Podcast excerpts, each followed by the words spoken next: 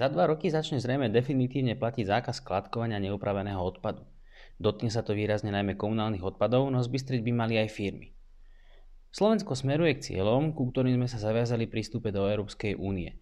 Jedným z nich je skladkovanie odpadov v roku 2035 maximálne na úrovni 10% No, len to nastavenie legislatívy výrazne pokrivkáva a Slovensko nemá žiadnu stratégiu a ani plán, ako k tomu smerovať. Výsledkom je chaos, neistota na trhu, ubehnutý čas a takmer žiadne výsledky. Dajú sa výsledky praxi nadiktovať? Vie prax reagovať na prudké vrtochy ministerstva v legislatíve? Pomôže Slovensku mechanicko-biologická úprava odpadov?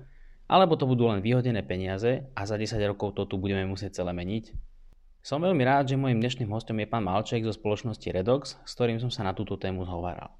Ale najskôr sa pozrieme na to, čo zaujímavé sa v poslednej dobe udialo v odpadoch na Slovensku.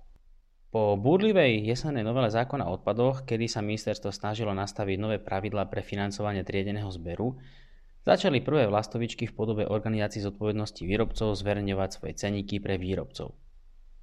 Nepotešili sa najmä výrobcovia plastových obalov. Zmenou legislatívy im náklad na tonu stúpol asi o 150%, no napríklad kartón išiel aj dole. Obciam a mestám sa zmenila legislatíva pre udelenie príspevkov z Envirofondu. Môžu žiadať už o dva príspevky. Prvý za mieru vytriedenia odpadov a druhý na zber a zhodnocovanie kuchynských odpadov. Žiadosť na ten prvý príspevok je potrebné poslať na Envirofond do konca marca. A posledná správa, ISOch nefunguje. Už mal, ale nejde. Teda, aby sme nekrivdili, niečo už aj ide, ale napríklad ak sa chcete registrovať na zber odpadov, tak od januára eh, to máte robiť cez ISOch. Ale skúšať to budete márne. A od júla by sme všetci mali vybavovať cez ISOch aj súhlasy. Opäť raz asi narazia predstavy na realitu. Tento podcast vám prináša spoločnosť Odpadový hospodár a odpadová aplikácia elo.sk.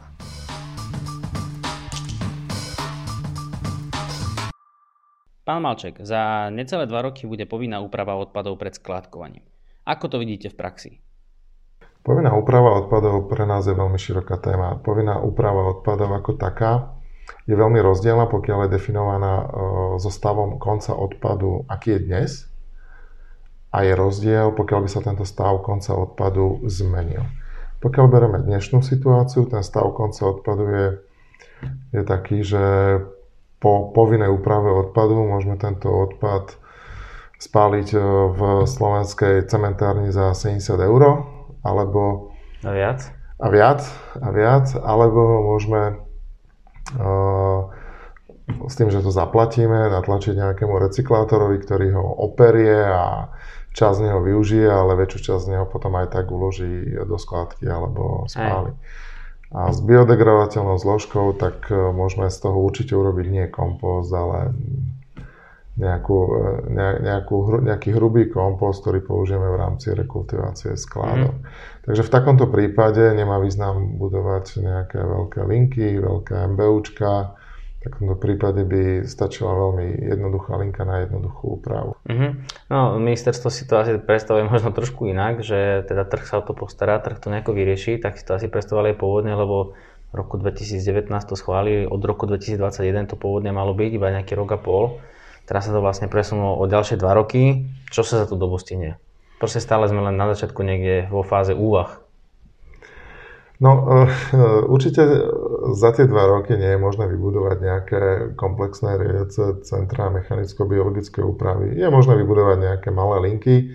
To znamená, že tie skládky sa môžu pripraviť na rozdelenie ľahkej a ťažkej frakcie ale určite sa nepripravia za dva roky na to, aby z toho vyrábali nejaký sofistikovaný kompost alebo aby pripravili dokonalé vytriedenie e, toho materiálu, ktoré pôjde ďalej na, na nejakú úroveň e, recyklácie. Nikto nechce počuť od ministerstva konkrétne technológie. Ale keďže Európske nariadenie úpravy odpadov je staré 20 rokov, vyšlo v roku 99 a je veľmi vágné, to znamená, že hovorí len o tom, že jednotlivé členské krajiny sú povinné zabezpečiť e, úpravu chemických vlastností odpadu, fyzikálnych vlastností odpadu, biologických vlastností odpadu, znížiť e, škodlivé vlastnosti tohto odpadu a po prípade ho pripraviť na ďalšie zhodnotenie. tak potom je na každej členskej krajine, ktorá, ktorá to rozoberie na drobné a stanoví ten technologický postup. Čiže ak si predstavujú zmenu fyzikálnych vlastností, aká frakcia. Ak nie je stanovená, dobre, fajn, ten trh, ten trh sa, sa, sa tomu prispôsobí. Použitie hej, tých jednotlivých vyseparovaných, vytriedených frakcií ak to bude voľné, ten trh si s tým poradí. Ale ak nie, ak ministerstvo má nejaký zámer, že konkrétna frakcia môže ísť len na konkrétne určité použitie, je to dôležité definovať v tejto vyhláške, aby to nebolo no, niekde na konci nejako ako hmm. prekvapenie. Ministerstvo viackrát avizovalo, myslím, že tu taká vyhláška sa nejako nepripravuje. A ja by som možno keby aspoň bola nejaká stratégia, nejaká vízia, presne podľa ktorej sa ide, hej? podľa ktorej sa držíme, podľa ktorej možno aj tí investori vedia, že na betón, že toto je to, čo sa od nich očakáva, respektíve takto by sa malo ísť. A nemôže sa stať, ako sa stalo povedzme s tou úpravou odpadov, že bol teda termín 2021, niekto zainvestuje, požičia si peniaze, má z toho úvery, náklady a zrazu mu to niekto posunie o 2 roky. No, práve tí zodpovední, ktorí niečo už v tomto smere spravili, tak na to teraz doplatili. Konkrétna jedna spoločnosť zo Žiliny investovala minulý rok 2 milióny eur, vybudovala si zhodnotenie, a teda oddelenie, a zhodnotenie biologickej zložky, investovali do optickej linky, do rozšírenie triedenia na všetkých frakcií, boli pripravení k 1.1.2021 to celé spustiť. No, môžu sa na to pozerať. Sú nekonkurencieschopní o, dnes, hej, v prípade, v prípade, že to legislatíva bude vyžadovať až o 2 roky, tak 2 roky musia počkať. Bola to o 2 roky predbehnutá investícia a tržby mm. budú mať za to až v roku 2023. Ak budú mať, hej, proste tá ak firma za tie 2 roky musí prežiť, hej? Ak budú úvery, mať. ak to teda majú z nejakej externej peniazy, musia splácať a tak ďalej, čiže tá technológia stojí, opotrebováva sa ďalej, čiže je to naozaj, to by asi nemalo takto fungovať a naozaj tá vízia by mala byť podľa ktorej sa ide a kde, kde nejako chceme dostať. Veľmi ťažko sa to číta, pretože zástupca ministerstva v Lani na jednej konferencii sa jasne vyjadril, že pokiaľ si trh myslí, že bude stačiť len nejaké drvenie tohto odpadu a, a, a sitovanie, tak to určite stačiť nebude. Čiže mm-hmm. veľmi ťažko sa robia vlastné výklady, to, ako, ako by to malo vyzerať, ale pokiaľ by k tomu nebola žiadna vyhláška, tak ten trh si myslím, že zareaguje tak, že že urobí jednoduché triediace linky na ľahkú a ťažkú frakciu. Ľahkú frakciu, pokiaľ sa v roku 2023 nejakým zázračným spôsobom slovenské cementárne rozhodnú, že budú príjmať aj slovenský odpad v iných cenách, ako je to dnes, teda v nižších, alebo budú nejakým spôsobom k tomu, k tomu vedené. A pokiaľ vzniknú iné kapacity, dajme tomu z z rekonštrukcie teplární, ktoré nebudú spalovať len uhlie, ale budú spolu spalovať aj, aj tuhé alternatívne palivo, tak áno, tak v takom prípade vzniknú linky mechanicko-biologické úpravy, vyrobia z ľahkej frakcie tapku, čiže sa nebude ten odpad triediť už dotriedovať na osobitne sklo, papier, plasty, ale pôjde to ako, ako, ako tapka bez, teda, teda plasty a papier, bez, bez skla a bez kovov a samozrejme ťažká frakcia e, prejde hygienizáciou. Ale cieľom nebude výroba kompostu, bude to taký možno mulč kompost, ktorý sa použije, dajme tomu, na rekultiváciu mm. skladky. Aj, to je tá forma tej mechanicko-biologickej úpravy, ktorá nesie zo sebou veľa tých otáznikov, lebo nám nepomáha vo finálnom riešení až tak úplne, ako by sme si možno predstavovali, ale len povedzme časťou na to energozhodnotenie a potom máme z toho kvázi ten stabilizovaný odpad, ktorý aj tak skončí vlastne ďalej na skladke. Čiže to je jedna taká, taká, jedno takéto puzzle z toho celého obrazu, že vlastne ako, ako by to malo vyzerať.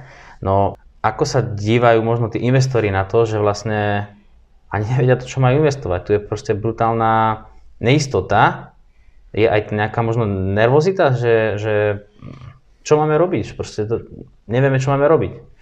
Tak keďže máme príklady, že tí, ktorí boli o progresívni a ktorí urobili, o, ktorí sa na to pripravili skôr, tak na to doplatili, mm-hmm. tak o, je možno, možno najlepšie ako keby nerobiť, e, nerobiť nič a pripraviť si tú najjednoduchšiu variantu, tú, ktorú som spomínal. To je, to je to, pokiaľ je stav konca odpadu definovaný a bude bez zmeny tak, ako je to dnes. To znamená rozdelenie tej ľahkej a ťažkej frakcie. A nepracovať na nejakých technológiách, ktoré by robili z tej e, biologickej zložky nejaký, nejaký úžasný certifikovaný kompost. Dobre, aký je váš pohľad na MBU? Je to cesta pre Slovensko? No. Pokiaľ tu vzniknú spalovne, tak e, tie linky MBU sú úplne zbytočné. Takže ak sa zvýši skládková daň na úroveň, že skládkovanie, cena skládkovania sa zvýši na úroveň 70-80 eur a vzniknú tu spalovne, tie linky MBU sú tu úplne zbytočné. A samozrejme sa nezmení postavenie cementárnik slovenskej tapke a ak sa slovenské teplárne nebudú spolu spalovať slovenskú tapku, teda ak sa v tomto smere nič nezmení. A budú tu klasické spalovne, mm. také ako v Bratislave alebo v Košiciach, tak v takomto prípade tie linky sú, sú úplne zbytočné. Je to vyhodená investícia. V Nemecku, použijem to ako príklad, boli pred 20 rokmi spustené asi 60 takýchto liniek MBU. Dnes ich funguje v nejakom režime asi 40 v tých najlepších rokoch spracovávali 6 miliónov tón odpadu na vstupe. Dnes spracovajú asi 3,5 milióna tón, ale dnes má Nemecko 55 miliónov tón. Takže tam sa ukázalo, že vlastne to nie, nie je to tá správna cesta. Tým, že my tu nemáme toľko tých spalovní, tak tie MBUčka by mohli byť riešením práve pre výrobu tapky, pokiaľ by na Slovensku táto tapka bola ekonomickým spôsobom zhodnoť, zhodnotená. Čo mm-hmm. zatiaľ nie je. Tam je taký ten pohľad, že ono je to také trošku lákavé, tá úprava odpadov, lebo je to také kvázi jednoduchšie riešenie aj z pohľadu možno nejakého zámeru posudzovania vplyvu na životné prostredie, stojí to menej peňazí, nie je také akože náročné a vlastne vieme zabezpečiť to, alebo teda mali by sme vedieť zabezpečiť to, že na tú skladku pôjde už iba ten stabilizovaný odpad, hej? Áno.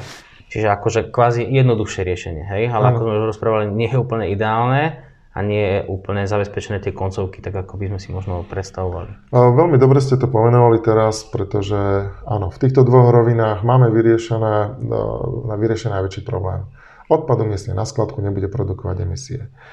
Nemáme vyriešenú ľahkú frakciu, čo s ňou. Zatiaľ by mohla tak ísť akurát mm. do skladky. Mm. Ale v prípade, že ten stav konca odpadu sa zmení v prospech jeho spálenia v slovenských nových kapacitách, tak mm. môže ísť. Aj ten časový rámec je tam dosť taký limitujúci, lebo za tie dva roky sa samozrejme uh, nikto neočakáva ani, ani cez EU, že by prešla nejaká spálovňa. Čiže zase len tá úprava odpadov, ak ministerstvo ten naozaj buchne po stole a povie, že tak dobre, od roku 2023 všetci povinne upravovať, tak proste bude sa to musieť ísť touto cestou. My sme sa boli pozrieť v Polsku, keď Poliaci vlastne aplikovali tú smernicu Európsku o povinnej úprave odpadov asi v roku 2015.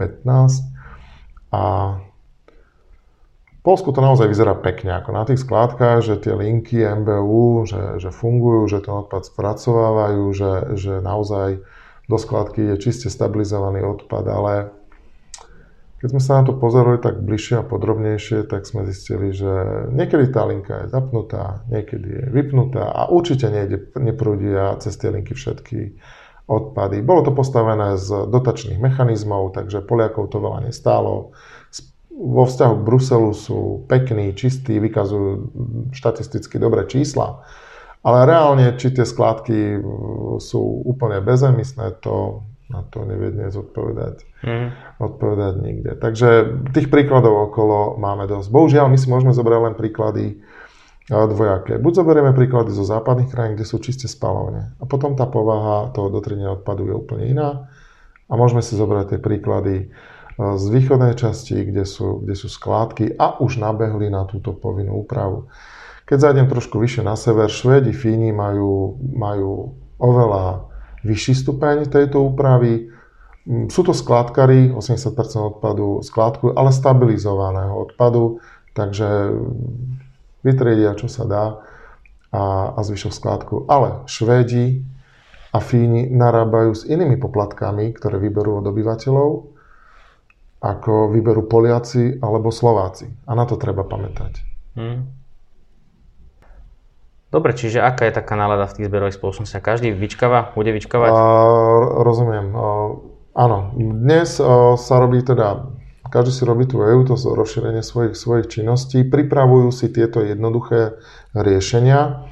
To znamená, že skládkari si pripravujú nevyhnutné plochy na biodegradáciu tejto biologickej zložky, že si pripravujú inštaláciu drvičov, sít, biodomov, že tu predpokladá, že táto bio, biozložka bude musieť byť riešená tak či tak uh-huh. pred uložením do skládky. No a samozrejme s tou ľahkou frakciou takto vedia, že zatiaľ nemá význam robiť nejaké optické triedenie a budovať linky na optické triedenie plastov, že nemá význam investovať práve do dotriedenia tej eh, ľahkej frakcie. Mm. Je možné, že ľahká frakcia skončí nakoniec ako, ako v skládke a cieľom celej úpravy bude len to, aby sa komunálny odpad neukladal do skládky eh, v stave, v ktorom produkuje emisie. Čiže upraviť ho, hej? Čiže sa len upraví, čo je asi niekde úplne inde od pôvodného zámeru Jasne. ako ministerstva, ale pri dnešnom stave konca odpadu vymýšľať ďalšie iné riešenia mm, je nemožné. Mm. Pokiaľ podnikateľ v odpadovom hospodárstve má takúto neistotu, radšej bude riskovať pokutu, mm. ako investovať milióny eur do technológie, ktoré, ktoré možno ani nebude potrebovať. Pretože 1.1. roku 2027, ten dátum nie až tak ďaleko, je silne avizovaná, avizovaný zákaz skladkovania komunálneho odpadu s výhrevnosťou menšou ako 6,5 MJ. A toto je dosť rozhodujúci parameter na to, aby, aby zberové spoločnosti a skladkári uvažovali nad tým, že ak teraz vybudujú mechanicko-biologickú úpravu a v roku 2027 tu vzniknú a sa spustia spalovne, no tak potom tie linky môžu vypnúť. Hej, to je je to, je to veľmi ťažké teraz urobiť nejakú takúto... Ten, ten odpad z tej MBU, ten, ten biologický, ktorý sa zastabilizuje, bude mať splnený ten parameter AT4, a, tak on má vyhrenosť viac ako 6,5 MJ? Záleží, ako sa s tým hráte. Záleží, či je možné, ako upravíte budeme... tak, že koľko vody z neho vytiahnete. Samozrejme záleží, či máte, ako si poradíte s, so stupňom hygienizácie, čiže ako vyriešite vedľajšie živočišné produkty, ktoré ktoré Ale tam pokiaľ len ta, tento odpad z tej MBU by sa nemal hygienizovať, teda nemusí sa hygienizovať, on pôjde na skladku vlastne potom pravdepodobne na to prekrývanie. No práve tá úroveň tej stabilizácie nie je určená. Práve mm-hmm. tu, by mo, tu by mohla určiť uh, vyhláška. Ale je teda možné, že aj po, po tej stabilizácii tej biozložky, tak ten parameter roku 2027, ktorý ste spomínali, tú, tú vyhranú 6,5 mm. MJ, takže vlastne ten odpad môže preskočiť a tým pádom vlastne ani stabilizovaný odpad nemôže ísť na skladku? Áno, áno môže sa stať, že, že ani tento odpad nebude môcť ísť ako na skladku. Čiže áno. vlastne bude sa musieť hľadať e, spalovňa v tom prípade. Áno. Ktorá by si bola ochotná zobrať ten, ten nekvalitný bio áno. s veľmi nízkou výhrevnosťou. Hm? Môže no, sa to, to bude zaujímavé. No, bude to zaujímavé. Takže toto sú všetko slova, ktoré hovoria o dosť veľkej ako neistote. Dnes ten trh je schopný tak plánovať tak asi tak rok dopredu. Čo, mm-hmm. čo je nič. Čo je odpoveď na vašu otázku. Mm-hmm. Jasne. Pán Malček, v rámci našej odpadovej typovačky vám dám takúto otázku. Zaujímalo by ma najskôr, koľko odhadujete eh, percent biozložky v zmesovom komunálnom odpade? Štatistiky hovoria okolo 40%. Hej. Áno, program odpadového hospodárstva to uvádza na hodnote 46%, teda plus minus 40 až 50%. Ale to hlavné, čo by som sa chcel spýtať, e, skúste odhadnúť alebo typnúť si, koľko je v, v tom zmesovom komunálnom odpade textilného odpadu. Možno 3%. Podľa programu odpadového hospodárstva je ich tam približne 5%. Um, o to číslo ani tak nejde. Ide skôr o taký iný pohľad, e, že ani ministerstvo, ani okresné úrady nemajú poriadne ujasnené, či ten zber textilu na uliciach je zber odpadu alebo predchádzanie vzniku odpadov. Niektoré obce to do štatistik dávajú, iné nie. Ak sa to do štatistik nedáva, kaza tým de facto aj čísla za celú Slovenskú republiku. Ja si myslím, že to je odpad. Ja mám konkrétnu skúsenosť s jedným občanským združením, ktorá, ktoré nakladá s takýmto, s takýmto textilom väčšina z toho tvrdia, že je, že je nepoužiteľná a končí to na skladke. Mm. Na skladke. Presne tak. Tam ide o to, že o to predchádzanie vzniku odpadov by bolo v tom prípade, kebyže tú košelu alebo ten textil môžeme použiť priamo na opätovné použitie. Ale e, keď to už musí niekto pretriediť, skontrolovať, tak tam už dochádza k príprave na opätovné použitie a tam už hovoríme o fáze odpadu. A toto je veľký problém na úradoch vysvetliť a vybaviť. Ešte sa vás pýtam na nejaký váš hudobný typ, čo rád počúvate? Ja som depešák. Niečo konkrétne? Takže od, od, od malička Depeche Mode a až do tohto veku všetky koncerty, ktoré sa dajú, tak, eh, tak tá klasika Depešácka z 90. rokov, albumy Love alebo Black Celebration, tak asi, asi to. Ďakujem vám veľmi pekne za rozhovor. A na záver si zodpovieme tri otázky, ktoré ste nám poslali. Do podcastu sme zaradili túto čas a vždy do nej vyberieme nejaké zaujímavé otázky od ľudí, čo nám ich pošlú. Poďme na prvú z nich. Výrobná firma sa nás pýta, že prečo im organizácia zodpovednosti výrobcov poslala nový ceník služieb a plasty im rapidne stúpli. Súvisí to so zmenou legislatívy. OZVčky tak neurobili dobrovoľne, ale pod vplyvom zmeny zákona. Pravda je taká, že s tým nespravíte vlastne nič. Mohli by ste dať svojej OZVčke výpoveď, no plus minus rovnaká cenová situácia bude aj inde.